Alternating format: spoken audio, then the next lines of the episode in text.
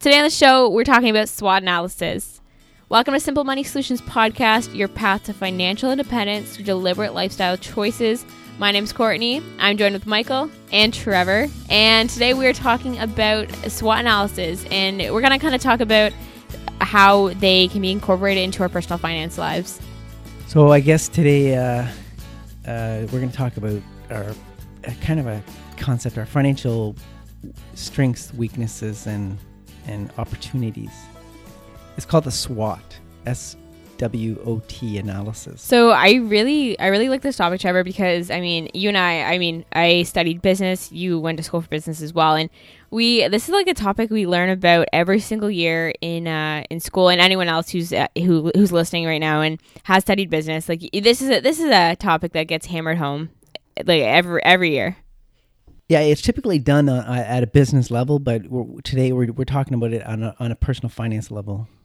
So, I mean, Mike, you're uh, you you didn't exactly go to school for business. You're in engineering, but have you heard? Has is that a kind of a topic that's like uh, you've heard of? Like, how common is it if you're outside uh, of business? It's pretty uncommon. I've never heard of SWAT. Uh, the only time I hear SWAT is um, with the, the police force, and it's usually a bad thing. I mean, something's gone very wrong in the world. Actually, this is this is SWOT spelled with an O. So it's it's it, it analyzes your strengths, your weakness, your opportunity, and your threats.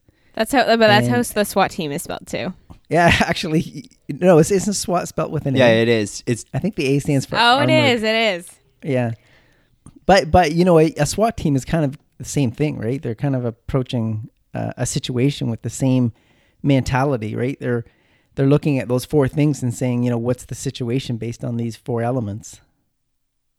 So it's one way of looking at it. You know, you could be attacking your life, or you could be ta- attacking a, a, a, disaster that's just, you know, a financial disaster that's just come into your life, and you you could apply this on a on, on a micro level, right, and say, you know, what are these four things for me to tackle this this uh, immediate disaster that's arrived in my life? It could be, you know, the loss of a job, and, and then you just apply these four principles or these four decision points to to that situation and say how can I best minimize my losses or get out of this situation?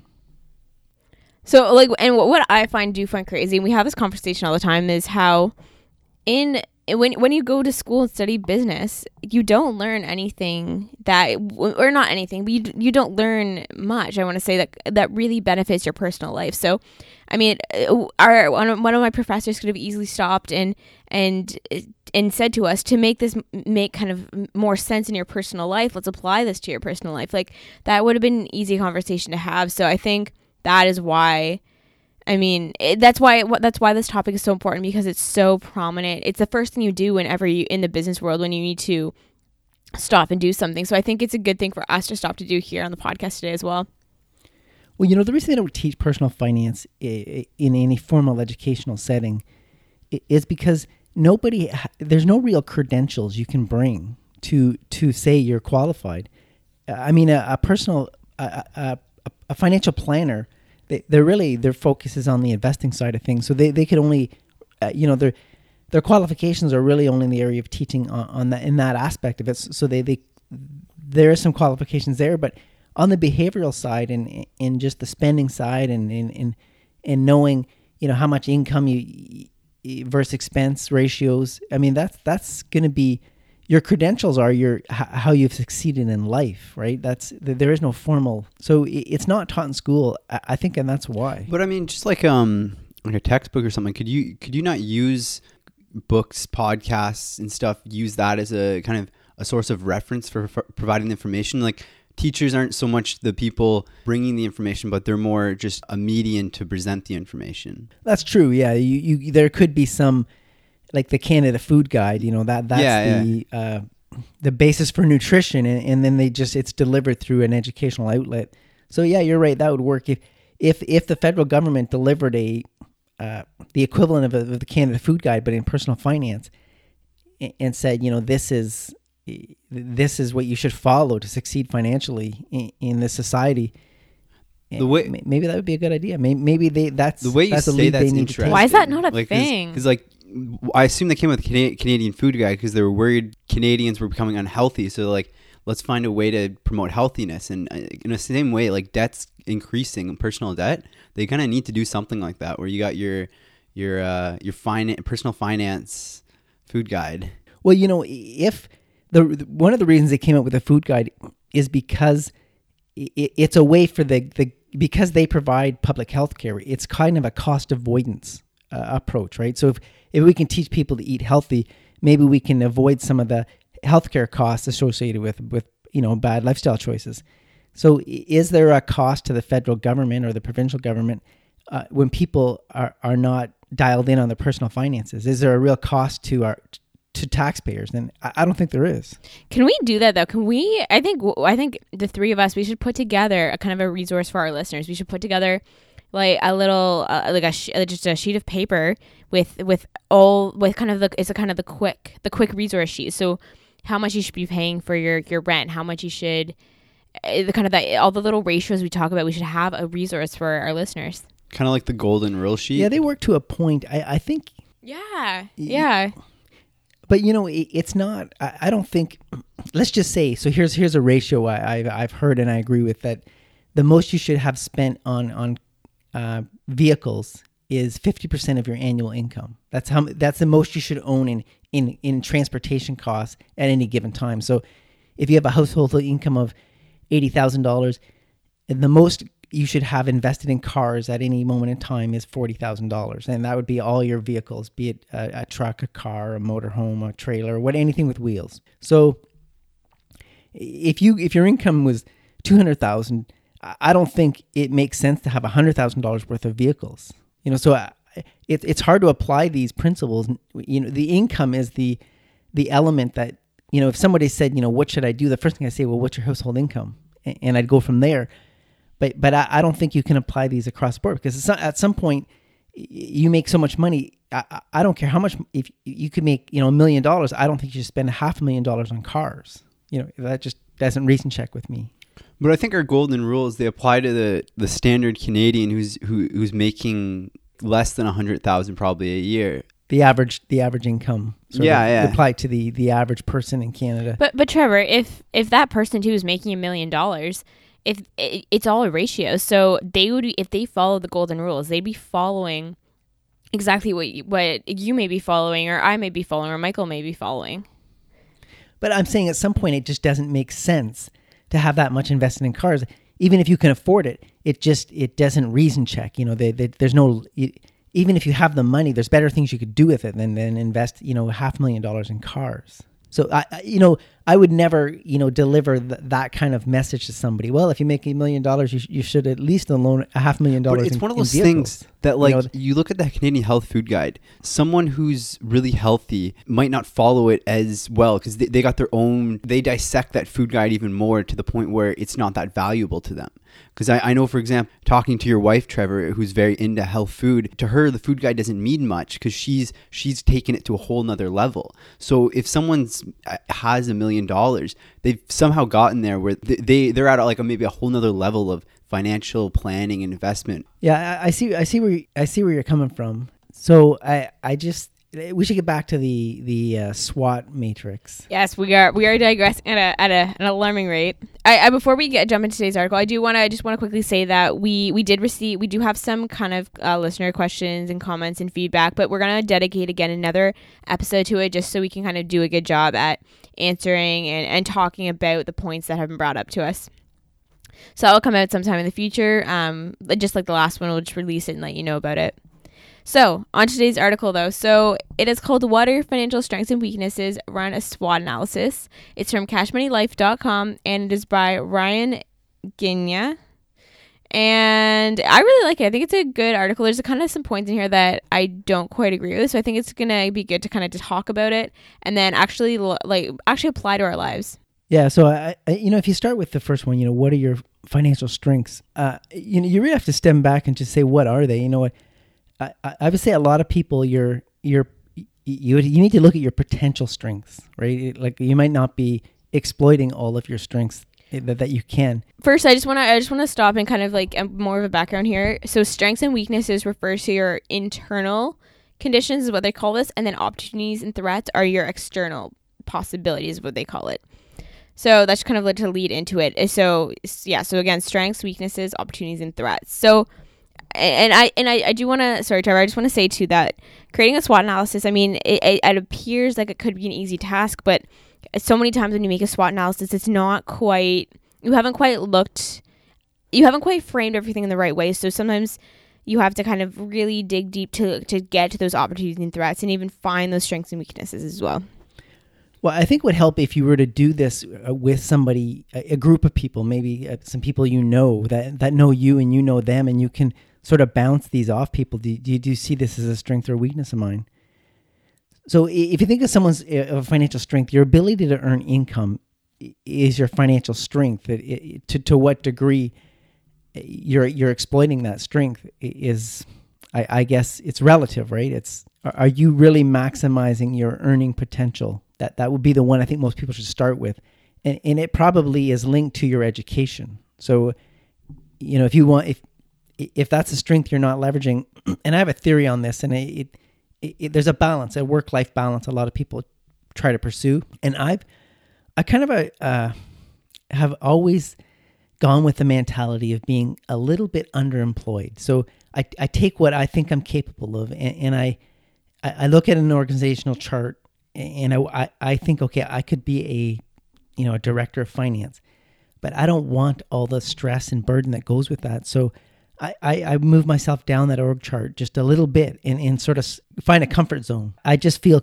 so I, I do that because it makes I, I, feel comfortable there. I, I know I everything's going to be within my grasp in terms of my abilities. I'm not being stretched every single day, but there's days where I am being stretched.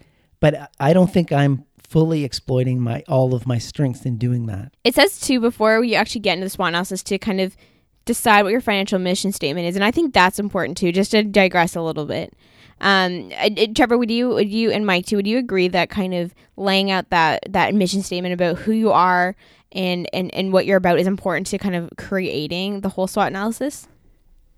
Well, I think it's probably more important of where, where you want to go or where you where you you know what plateaus do you hope to land on in your financial life and then and then you can assess if you if your if, if how the other variables the swot variables are are in line with that like if you want to retire early or be financially independent early in life, should you be exploiting all of your financial strengths to the nth degree or, or, should you be playing it safe and not you know rolling the dice on every single aspect of your financial life? Yeah i agree with that because like i think if you can define who you want to be or your goals or whatever then i think you define who you want to be. Like you got to figure out where you want to go to figure out who you need to be. So you, you need a financial goal of some kind so like, before you can even start this in a SWOT for you trevor when you decided that you wanted to always remain underemployed what what were you, what was your your focus like on the your goal of the future? Like what what made you just kind of decide that's kind of who you wanted to be as your strength? So it kind of sounds like a, a, lazy approach right? But uh, let me give you a bit of background on why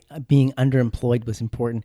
So i got a job in a what i call a one horse town meaning there's there's really only one company in the small town i live in and we're pretty isolated here. So uh, the next closest good paying job would be at least an hour maybe an hour and a half away.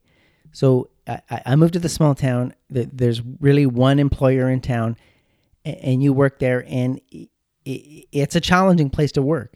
And if you if you don't perform, they seem to want to move on to somebody else fairly quickly.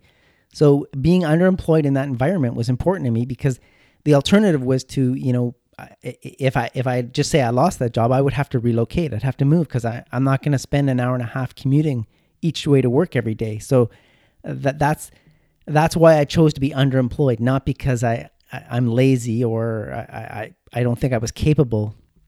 It was more of a, from a safety perspective. So one of my financial goals was to to uh, you know raise a family in a small safe town. So that, that that's one of the the things I did. So that's why I went that route. So it, when we when we look at strengths, and this is kind of an area I kind of dis kind of maybe disagree with the author a little bit on is they look at strengths as as more you're looking at your finances in an objective spot. So some of the helpful questions listed here are what are your strong areas of your finances? Do you have a positive monthly cash flow? Are you paying extra on your debts? Are you debt free? Did your income recently increase? So these are all strengths, but I think for this point, I think it's important to to move past I don't know, I think so to move past you're looking at your how your finances are doing as a as as the strength, but more looking internally for what this point actually represents is so strength. So maybe assessing yourself. So are you good at saving? Is that something? Is that a strength of yours? Um, I, I what, Like, what do you guys think about this? I mean, like, I think looking you at have the to. behavioral side. I, I agree with that. Like, look at what are your tendencies. Do you do you have a tendency to want to spend a lot, or do you have a tendency, like you said, to want to save a lot? I, I agree with that. Like, I think you can't look at so much the dollars. I think that that varies, but it, like, what's the the overarching tendency trends of your life? Yeah, I would agree with that. It's your behavior that the, the, things you mentioned, Courtney, are the um, the results of your behavior. You know, those are the things that you're doing. Those are sort of indicators of, of your of your financial strengths. But uh, also, are you a risk taker? I, I think That- that's, that's the number one. Yeah, You know, yeah. Well, I was I was gonna say I think in some ways uh, being a risk taker can be like I guess good or bad because I think you could almost you take risks where you're, you're spending money that you're not sure if it's a wise choice, and then as well like you maybe you go for opportunities that could be beneficial. Well, I think are you are you a calculated? That's true. Okay, okay. I think yeah, I agree. I agree. and that could be a strength, right? So your your ability to to calculate, you know, the risk and reward and and, and analyze it and, and make a, a logical decision. That that's a strength I I I, I think I lack, right? I, I'm the, I'm almost too cautious. So when we get to the weaknesses, that's going to be my weakness. Is I I I'm so my, my strengths are I'm I have good earning potential. I'm a saver, I, and I have a long long picture vision. Right, I, I- I don't look at you know what I'm going to spend my money today or tomorrow. I'm big picture all the time. So I look at those as my strengths.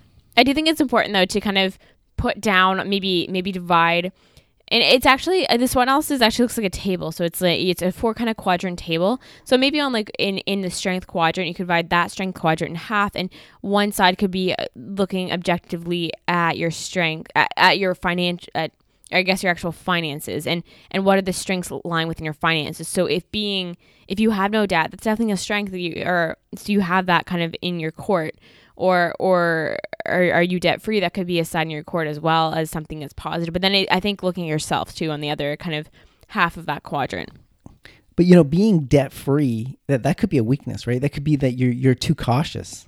You you have nothing tied up in leveraged investments. So having debt doesn't nece- necessarily line up with it as a weakness. It, it could be a strength. You know, you you've taken calculated risks a- and borrowed money for investments that that make sense, right? So it, for every for every uh, strength, you could easily flip it on its head and call it a weakness. But but it's it, and it, only if it works out did it turn out to be a strength or weakness, right? It's but I, I think you have to look at it internally and say, is risk taking my strength or is it my weakness? And the only way you can make that assessment is how has it historically affected me? Is every time I take a risk, does it come back to bite me?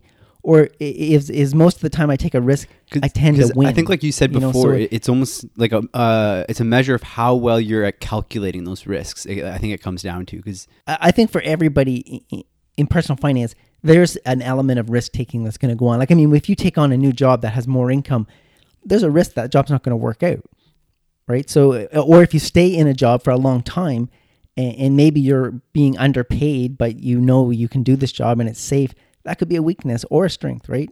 So it it it really the only way you know whether it's a strength or weakness is the outcomes, and, and that's what this kind of talked about, right? Are- are- do you have a lot of debt? Well, if you do have a lot of debt, a- and you talk about it, and it's a burden, th- then probably your calculated risks are not well calculated. so if, if we do move on to weekend weaknesses then. Uh, one of the first questions here is what is holding you back from reaching your financial goals? And i think that's a, a good question to ask yourself. So like like trevor like you were saying is kind of playing it safe? Is that something that maybe is holding you back? You're not actualizing your your potential your potential income. I, I think if if you ask most people, you know, what was your financial weakness, it, it's not going to be being cautious. You know, you're, you're never going to reflect back and say, "Oh, I was way too cautious." You know, there's people that will, but most people they're going to look back at the debt they they've carried for most of their life and say, "You know, that was a boat anchor around my neck that I, I could never get out from under."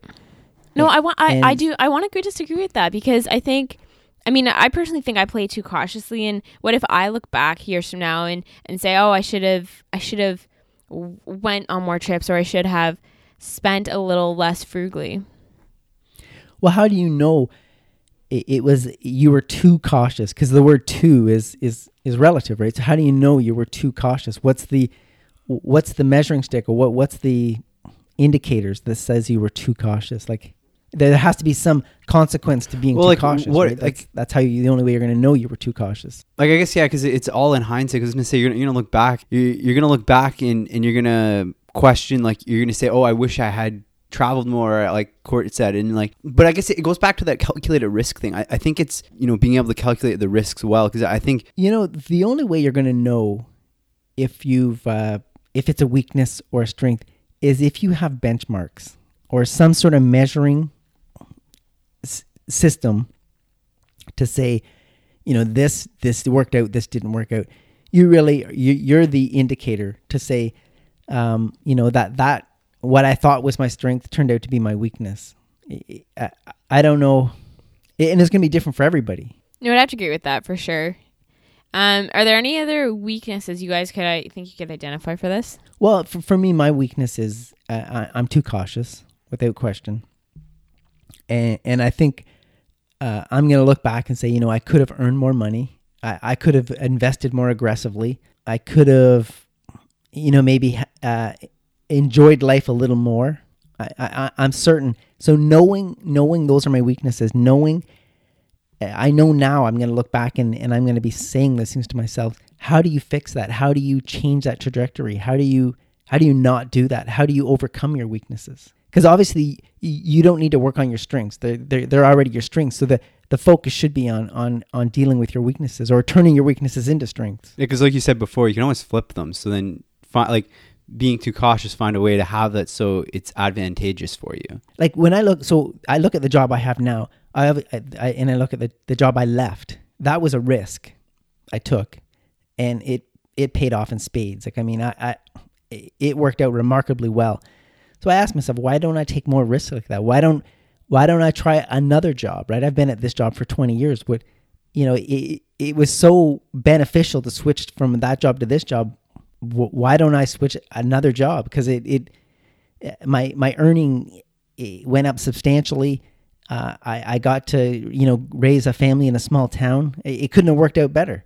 So why don't I make that next move? You know why don't if that was such a great thing I did, and, and it's my weakness not taking risks. Why don't I why don't I do that now? I definitely think it's it's easier said than done, and it's especially because you have been there for so long. It's probably definitely uh, a very intimidating move. So let's um let's move on to talking about the the opportunities and threats. So the external areas of our SWOT analysis. So I do want to say I don't want to start this section off with saying that I think, and I want to ask you too about this because I think that if it, when we make the the opportunities and threats part of our SWOT analysis, I don't want it to feel like you're making excuses for yourself too, because I think a lot of personal finance, it's it's we always say it's not about the the income side of the equation, but the expense side of the equation. So how do we not kind of use the opportunities and threats as, as a crutch for why we're not performing well uh, in a personal finance sense? So I, I think if you're looking at financial opportunities, if for every uh, opportunity, you know, sometimes there's this expression you need to spend money to make money, right? So that there's an opportunity out there, but it's going to require some capital to turn it into income. So I, think for every opportunity you see in life where it's going to require some money, you should you should find an equal and offsetting opportunity to save money. So, and everyone's got some uh, room in their in their financial life to trim, right? There, there's always somewhere where you could cut back. So if you're if you see an opportunity and it's going to require some money, a- and you think you can turn that into you know leverage that into a a stream of income, I- I, think you you could put the blinders on and only be looking for income opportunities. You know that that could be your your your silo you're working in. But I think if if you if you find so equal and offsetting might have been a, a little extreme, but if you can, uh, you should also be working. If if that's what you do naturally, then you should be also working on finding you know saving opportunities at, at the same time. So some other kind of examples of income opportunities listed here in this article is um, a room for kind of promotions at work or or room to volunteer or work extra hours and overtime. um, and also investment opportunities as well. I think this really i i you have to be an entrepreneurial person. I mean, for this to really be an issue, right? If if you're if you're just entrepreneurial, that's just your your your nature. You could, you know, find too many opportunities, right? Like to get, and you can end up turning that into a, into a threat. Oh, definitely. You could take on, you kind of take on too much, or and and even if we go back to the strengths part or in the weaknesses part, I mean, this could definitely relate back over. So so if you maybe a, weakness of, of of yours could be that you you you like to kind of take on a lot, and maybe that can become overwhelming. So. I I think that can co-sign nicely to kind of being aware of the opportunities presented and being um, very selective. like for me I, I i because i'm a cautious person i don't see a lot of financial opportunities like they don't sort of you hear people talk about these opportunities just drop in their lap all the time i don't see a lot of financial opportunities and Well, a lot of times you know if, well, Trevor, like if you one of yours is that you are very employable by other organizations. You employable you you are an employable person, which makes that a strength, but also other people outwards see that as an opportunity for you. So you have a job. So job opportunity is an opportunity in itself. so if you keep going to the same job every day you're not going to opportunities are not going to appear you know so i i if you keep going to the same job every day, th- there's nobody there's going to offer you an opportunity that Well, hasn't no, no, already but like offered you, you. you one. go on the internet You- and you search financial uh, analyst, and there you see all those opportunities. Those, to me are opportunities that are there, but like it's not someone coming to you with an envelope saying, "Hey, this is a great opportunity for you. You need to jump on this right now." It, it, it's it's like a it's True, true. Yeah, those are like an inferred opportunity almost. So you, you have to seek them out yourself. Yes. But then your but then your strength is that you are you are you're able to uh, to attain those opportunities because of how employable Yeah. you are. So let, let's let's talk about threats. And so threats, a kind of a, a big one here is just kind of the the the economic conditions.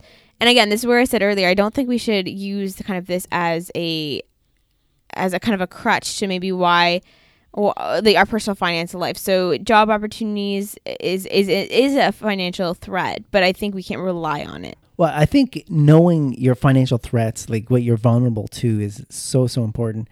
Uh, this is where you would, you know, you would have an emergency fund based on on your situation. So if you worked in the construction industry, that is uh, very susceptible to seasonal uh, fluctuations in employment opportunities, and also, uh, you know, they're the one of the first ones to to feel a, an economic uh, recession. You know, the housing industry seems to be the first one to fall. So I, I think you know the the the line of work you're in would would cater to the amount the the, the volume of threats you might face. So if you're in um I don't know if you're in retail, that one's probably uh, you know one that gets hit pretty hard in a recession.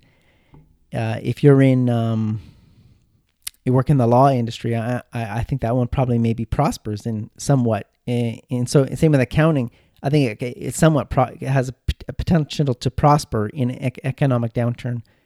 So there, there's certain industries or lines of work where you you could be more vulnerable to threats than others. And again, and, and I think it's important too to be aware of those threats because that way you can kind of again turn threats into i- i- or where threats where they come up and, and look at the other quadrants and see how you can work to accommodate that threat and, and again like save if you're good at saving that will help um, to mitigate that that threat when it if it does come up You know, if you just look back and you asked your, you know, if, so I've been working for roughly 30 years. And if you look back and say, you know, how, how many years out of those 30 have I been unemployed? I- have never been unemployed. So I, I would say I'm, I'm not very, very vulnerable to, to financial threats. And I'm not going to judge somebody on, on whether they've been unemployed over the, their working life, you know, the what percent. But that would be a good way to measure how vulnerable you are is, you know how many times you've been laid off or, or unemployed in your working career so and, and that might speak to your your um your ability to you know or your resourcefulness to find jobs right so some people are just naturally resourceful and they just see opportunities where other people don't so that could just be your nature too right your your ability to to see opportunities or jobs where other people just you know they don't see it. So I- I think that is something to consider with with uh, determining your financial threats is just your nature or, or your historical. Uh, how many times have you been unemployed? And Trevor, also like if, if we're gonna look at another threat too, your where you live with uh, within your your one one one job town, that is a threat too. That location is isn't very conducive to finding another job. So you kind of brought a threat into your life by by moving to that. But it, again, it also turned out to be a good opportunity, and it, and it did provide provide that benefit as well. Well, you know, one thing that did, and, so you're right that that is a, an external financial threat is moving to a, a, a place where there's not many job opportunities. So I, I, I brought that threat into my life, but I also developed a strength in doing that. I had to develop a strength to to become resourceful or or make my employer think that that I was somebody they they wouldn't want to get rid of. So I, I had to build the strength to offset that external threat. Definitely, and that's why And, and you know that's one way of looking at this. So for every external threat that is in your life, you need to build an internal strength to deal with it. And for every financial opportunity that you maybe miss out on, that maybe, you know, after the fact you realize that, oh, I, I didn't know that was going to work out that way. That that is a financial weakness that you need to deal with. You know, every time you miss a financial opportunity, just say you you're you're investing in in in, in stocks and and somebody gives you a stock tip and you ignore it because you say, "Oh, that doesn't sound like a that sounds pretty risky," and that person makes out like a bandit. You know, if you keep sort of a scorecard of how many times that happens, then then you have a weakness you need to deal with. I I like that. I like that. It kind of it kind of makes it a very moving dynamic um, kind of quad quadrant system. So if you look at these things, so if you, I think we should have dealt with the external, the external threats and external opportunities first, and, and then you re- would reflect back on your strengths and weaknesses to deal with those. Is maybe a better way of looking at this. Yeah, for sure. Because I because the opportunities and threats are kind of handed to you. You kind of have to. It, it the situation that you're living within and the uh, the decisions you made are what they are. But then you can adjust your internal circumstances and your internal feelings and, and how you how you deal with things. Exactly. So you you have to build the the skills or deal with the weaknesses, given those external uh, threats and opportunities. And and maybe those who don't thrive wi- if per- in the personal finance realm are those who are maybe un, unaware or unwilling to adjust their strengths and weaknesses to accommodate um, the the out, outside activity. and you know a, a strength is is being be, being able to identify an opportunity and identify a threat because there's a lot of people that don't see the threats and they, just get blindsided by them. Like when people get laid off from a job and they have a mountain of debt they obviously didn't see that coming.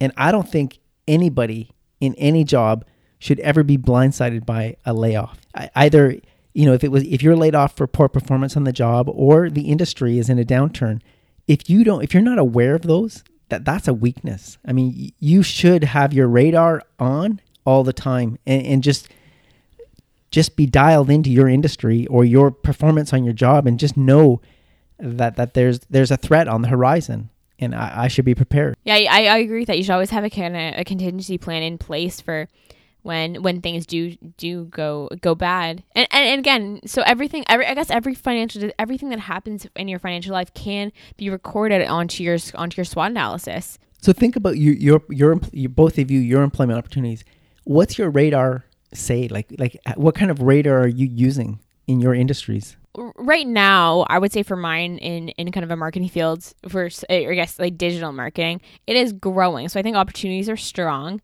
right now. Just because I am so new within the profession, I definitely think I I'm kind of just getting my feet wet and I I think I because I am a very cautious person, so I'm kind of right now the my kind of internal struggle is how what is a good time period to stay at this position, Matt. I really do like it, but I think there are is oppor- other opportunities that I'd like to kind of engage with as well. So it's kind of that I really love this job, but it's also there is room to grow. So it's but but what are the threats in your industry what are the what are the the threats in, in your job industry I, I would- I guess I'll speak to mine, but mine would definitely be kind of how competitive it is and how fast moving um, the technologies are, and, and and and everyone's kind of it's you kind of have to keep up with that and and and give yourself a competitive edge by staying really abreast on the what, what's developing essentially. So technology is your threat, right? Is it I would say not so. moving not moving with technology is your threat Yes, definitely. in, in your industry. And then your your newness to the to the job, your lack of experience is your uh your sort of your personal threat. Or weakness. It'd be weakness. Or weakness, yeah, is your weakness. What about you, Mike? What what would be your radar for your industry? Um, so uh, you talked about it before construction.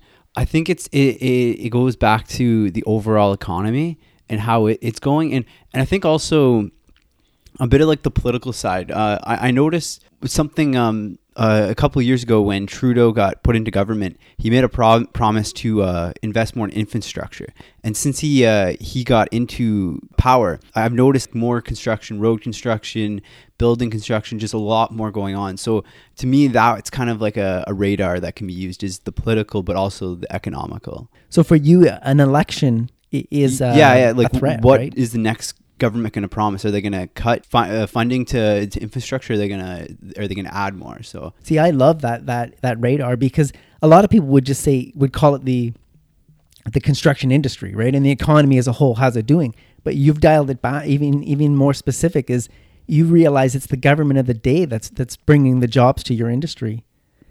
And that's a that's a threat, right? That's something you need to be aware of. If, if a conservative government were to get in, they, they could change the whole playing field for the infrastructure. yeah, and investment. That's actually, um, saying, right? I know um, working in Ottawa, there's a lot of um, construction going on with um, uh, the federal government and stuff. I know the Liberals obviously chose to continue that, but with another election coming up, who knows how that's going to change? And uh, it, it could come to the point where renovation of the federal building stops and uh, affects your job. And it could have nothing to do with the yeah, it could ju- it could just So be budget that- cuts. that's- that's they they want to move their money somewhere else. So now, what about personal weaknesses within your So industry? or personal your weaknesses: Like- care too much, You know, try too hard. So Courtney was. and uh, give too much. Uh, the the strengths I, I don't have enough time to go over them. No, uh, but- actual actual ones. but Courtney was saying for for her hers is is is her lack of experience is a personal weakness that that's that's a risk in in her job, right? So what would be obviously mine? That's my strength. I've, I've been doing I'm, this. For I'm gonna go to that years, one. so a lack of that- experience. that's a strength. That uh that, that that's a weakness right now for me. Is is I mean I'm I'm a year removed from school, so I, I've got only a year's worth of uh financial exp or not financial um uh work industry experience. So like I don't offer much to an employer. and you're at the mercy of time to sick to, to fix that one, right? That's that's the- yeah, the yeah, problem. that is. And But, so but you I know think, what my one of my weaknesses is age, right? So the older you get, the you- typically you're more expensive to your employer because you tend to make more money the longer you've been in the industry, and you know it, it just if there was an economic downturn, your employer would have to decide: Are we going to get rid of this old older guy who who maybe is only going to be with us for you know another five years, and, and then give and we'll lay off this young person who's got you know who's who's a real keen and they they have you know 30 years of, of work to deliver for us you know so so my age is actually a weakness but my experience is my strength how ironic And, it, and it's crazy because n- M- Mike, you can't control that you've you're you're again Mike, and your goes down to age as well. Um, and Trevor, yours is I guess so. Age is kind of a very is a factor you can't. do you think that the si- and that's almost discrimination right it it's unofficial It is, discrimination yeah. Do you think that size of a company is a, is a weakness? Like, do you think uh, a larger versus smaller company affects? i i do you think that's a weakness? Like, say, like I know Courtney, you work for a smaller company. Is do you think that's a weakness financially? Like that you there's a chance that that company it's less stable than say a larger company, or that working for a smaller company it might be less um, appealing for larger companies to want to hire you. well i'd like to answer courtney's question Okay. you like to answer for me? yeah because that's that's what i do so with a smaller company there's it's a benefit and a curse And I I, I want to say I agree. so it's kind of how you flip it as well. so one is you Keep you going. can- sorry. Well, you can see it coming. You can see it coming uh, if you if you have your eyes open. You you can see financial problems or economic problems or just the rumor mill is a lot smaller in a small organization. So you you the word on the street is a lot closer to you. So you can hear it, but a small company can't weather an economic storm as well as a larger company. So uh, one is you can hear about it sooner when when when some a threat is on the horizon. Uh, and but the other problem is you're more vulnerable to threats in a small organization. So it, it it's good and bad. But then I do want I do want to add too with especially in a creative a creative um, industry it, with it with a small company there's a lot of freedom for that to kind of build build your job and kind of shape it around how, what you want it to look like. So I know I have a lot of creative in, like freedom because I work for a small company and and and I, I I speak directly to our owner and it's it's very freeing and very very it's an amazing way to get started in the industry because I'm allowed to kind of experiment and, and really uh, really thrive and, and put how much into it that I want to put into it, which is which is a lot for me. So you have the ability to demonstrate your strengths more than you would in a larger organization where you're you're kind of constrained by policy and, and, and your job is maybe more narrow in focus. Exactly. And I, I really, really am grateful for that. And I'm definitely maximizing on that right now and just enjoying uh, how, how much freedom I get. So if you're a creative, somewhat entrepreneurial person, you should probably seek out smaller organizations because you can really exploit your strengths. Yeah, I'd and say if, so. And if you're a cautious uh, sort of person, maybe you should work in a larger organization where your your job description is very detailed and, or and you you sort of tend to know exactly what's expected of you. So that but then you could flip a, that. You could flip that and and and do the opposite to really kind of grow as a person and and and and, and get better at something that maybe is your weakness as well. What, you're saying in a larger organization? Well, if you work for a small organization, maybe learning to learning to kind of abide by uh, someone else's kind of creative direction and work within those constraints would it's something that could be challenging and, and maybe beneficial to, to personal development and vice True, versa. yeah. If you like staying within lines, maybe it'd be beneficial to have that kind of space to to Learn experiment. to be more entrepreneurial. I do. I so yeah. yeah. Well, you, well, in a small business, the the owner is generally an entrepreneur, and, and if you want to, you know, mo- if you want to rise up in that organization, you need to think like the owner. So you need to be somewhat entrepreneurial yourself. I do want to add though that I think I think building kind of a SWOT analysis is a perfect space for for a deeper level of self awareness and and all and, and not in just your job but also in all personal finance aspects and also it's a space for kind of further learning and education because I know I think right now I'm at the stage of my life where I'm overcompensating with my lack of experience with with education. So I'm I'm finishing up kind of a post grad kind of certificate and and and and then I want I'm keep I'm I'll have my eyes open for more education opportunities. So I think it I, I think I think this kind of being aware of of maybe where your weaknesses are, you can kind of compensate and, and other more kind of attainable things as opposed to age, which you cannot control. What do you think of this? What do you think if you did a SWOT analysis on your employment, you know, just employment life? And then maybe you did a SWOT analysis on your investing life. And then you did a, a SWOT analysis on your recreational life. You know, what what if you did mini SWOT So- analysis and, and, The and looked SWOT analysis of your uh, recreational life, I can see that one being separate. But does investing in uh, employment, I feel like those kind of have to go hand in hand a bit. Well, no, because I think you're going to take, you're, you might be more cautious in one area. Maybe you're a really go getter at work and you're, you take everything on and you're very ambitious. But then maybe in the investing world, you're very more cautious because you're you have your own money at, I guess, at play. and, and also, Exactly. I was going to say, so someone like um, Trevor who works. you stole my question before, in, Trevor. um, yeah, I stole your answer, so you, can steal mine. I guess yeah, because someone like Trevor who works in accounting, if we're in a recession, it would be a bad time to invest, but a good time for for employment. Like that's something where you'd have, if you kept them separate, you'd get a a better read and a more accurate uh, SWOT analysis. yeah, I- think if you try to do it on your whole financial life, it, it, it- it just becomes overwhelming. So I think you sh- if you apply this to uh, we so we just did it on employment, right? And it was very interesting to see you know all three are different scenarios. Uh, but if you did it on education, or would you include education and I think you uh, you have to include them together because it becomes bit- one of your strengths, like a weakness or whatever. For yeah, I have Or for opportunities, Your, your yeah. employment. like some people just enjoy education and some people it is just a slog right some people i education is just it, it comes to them hard right it, it just not it's not something they enjoy and some people they just they can't get enough of school right there's people that that go for uh, post grad after post grad uh, degrees so it's it, it, and that's actually can turn into a weakness right if you spend too much money on education and too much time educating yourself you, you limit your ability, you know, the, the time that you have to earn money to pay back those maybe those student loans. So education it could be your weakness, as crazy as that sounds.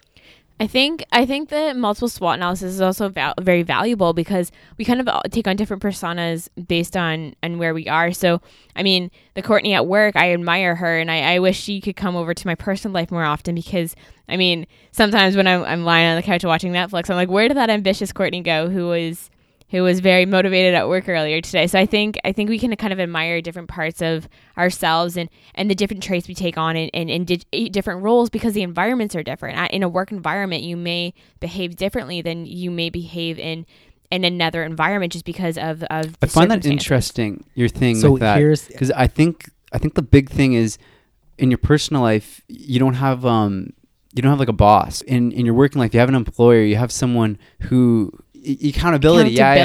So you need to like and i guess that can be a weakness in your personal thing is is it give yourself some a system of accountability Well, I was going to say you could do a SWOT analysis on on your health, right? I know this is a money podcast, but you could do it on your health, and th- that's where the accountability that you're talking about, Mike, is is the i- i- if it's your weakness, accountability, then you need to find an opportunity for accountability. Maybe you need to find a running group or something. You, you know what I mean? It's so you can't do a SWOT analysis on your whole life.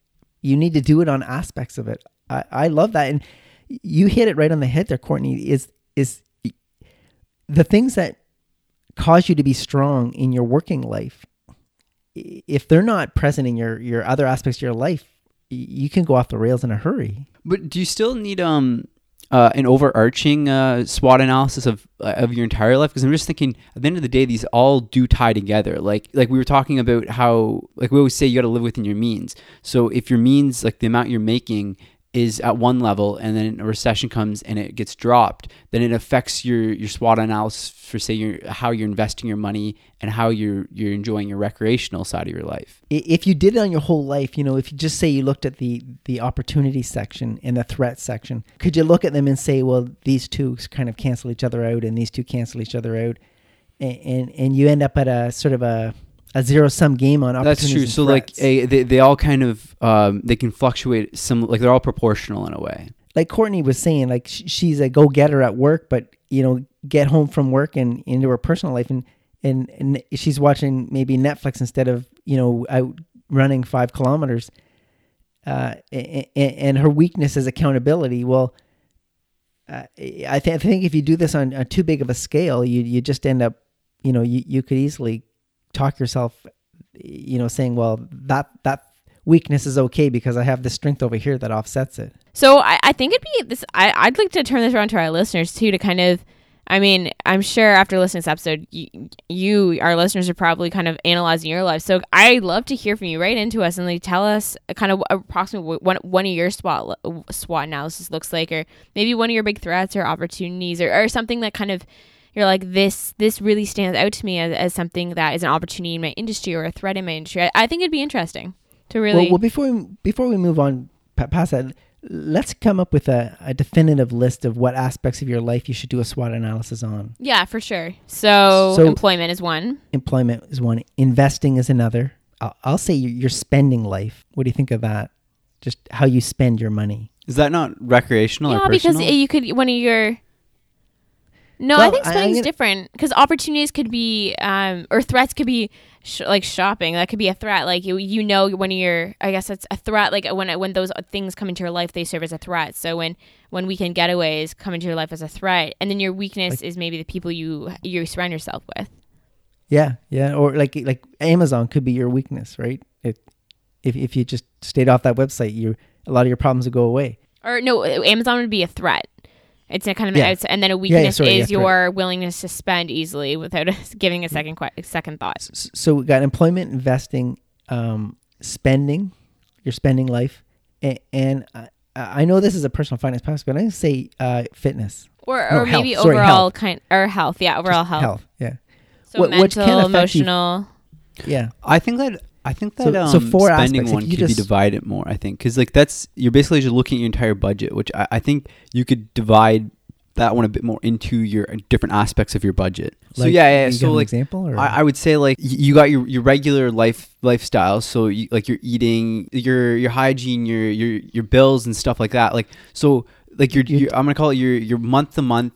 Your yeah, and Your then, then 'cause you guys were describing your discretionary. You shop too much. You, go to the mall too much, or you know you go on too many trips that are really expensive. And I think that's more your discretionary. So I think you can divide your your spending one, and you can do separate SWOT analysis on on on those as well. I think because you might have different tendencies, different strengths and weaknesses But for you know- each one. but but if if you have a if you've designed a financial life and, and it, it costs you know this much money and, a disaster arises and if if your weakness is you go to as soon as a threat arises you use credit to get out of it rather than being resourceful and maybe finding a, a supplement income or uh, you know your ability to reduce expenses.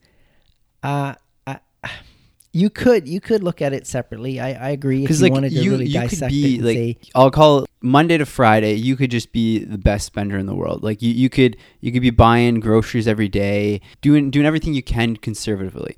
And then like come weekends, you know, y- y- like you guys said, your friends want to go on these crazy exotic trips, and all of a sudden you're through the roof. Well, what what there might be different, like you said, during the week, it, your strengths and weaknesses might be different than during the weekend. And I, I don't know, like like I think y- that you could you could break it up more than just spending. I think. I, I would agree. So maybe if someone were to do a, a SWOT analysis on their spending life and they weren't getting the results they, they hoped for, or it didn't actually move the needle, or they nothing new came from doing it, I, I think you could do what Mike said and, and maybe do a SWOT analysis on your mandatory spending life and a SWOT analysis on your because like yeah because in in some ways maybe they're they're they're it neutralizes each other. Like you said one cancels out the other so maybe it does come out even and But I I would start doing it just on my spending life, and if if improvements don't show up, or or or you know this analysis doesn't move the needle in any way, then maybe I need to look at it at a finer level. I, so I would agree that some people they might need to. So I think that brings us to the end of our episode today on SWOT analysis. Mike, Trevor, do you guys have any kind of final thoughts or takeaways for this episode? Uh, I, I think if you're going to do a SWOT analysis, it, it requires a lot of honesty on your own part. I, I think you could convince yourself that that maybe everything's okay. So I think it, it it's a lot of inner reflection and, and a lot of inner honesty to, to do this and and have it make a difference. So, on that note, that brings us the end of our episode today on SWOT analysis for every aspect of your life, in fact. And definitely send us your SWOT analysis, kind of some key points that you kind of discovered about yourself through listening to this episode. We'd love to kind of talk about them and kind of reflect on them in an upcoming uh, listener listener feedback and listener question and answer episode. Um, thank you so much for being here this is, with us this week. Uh, you can, yeah, definitely send us an email at live life simple 365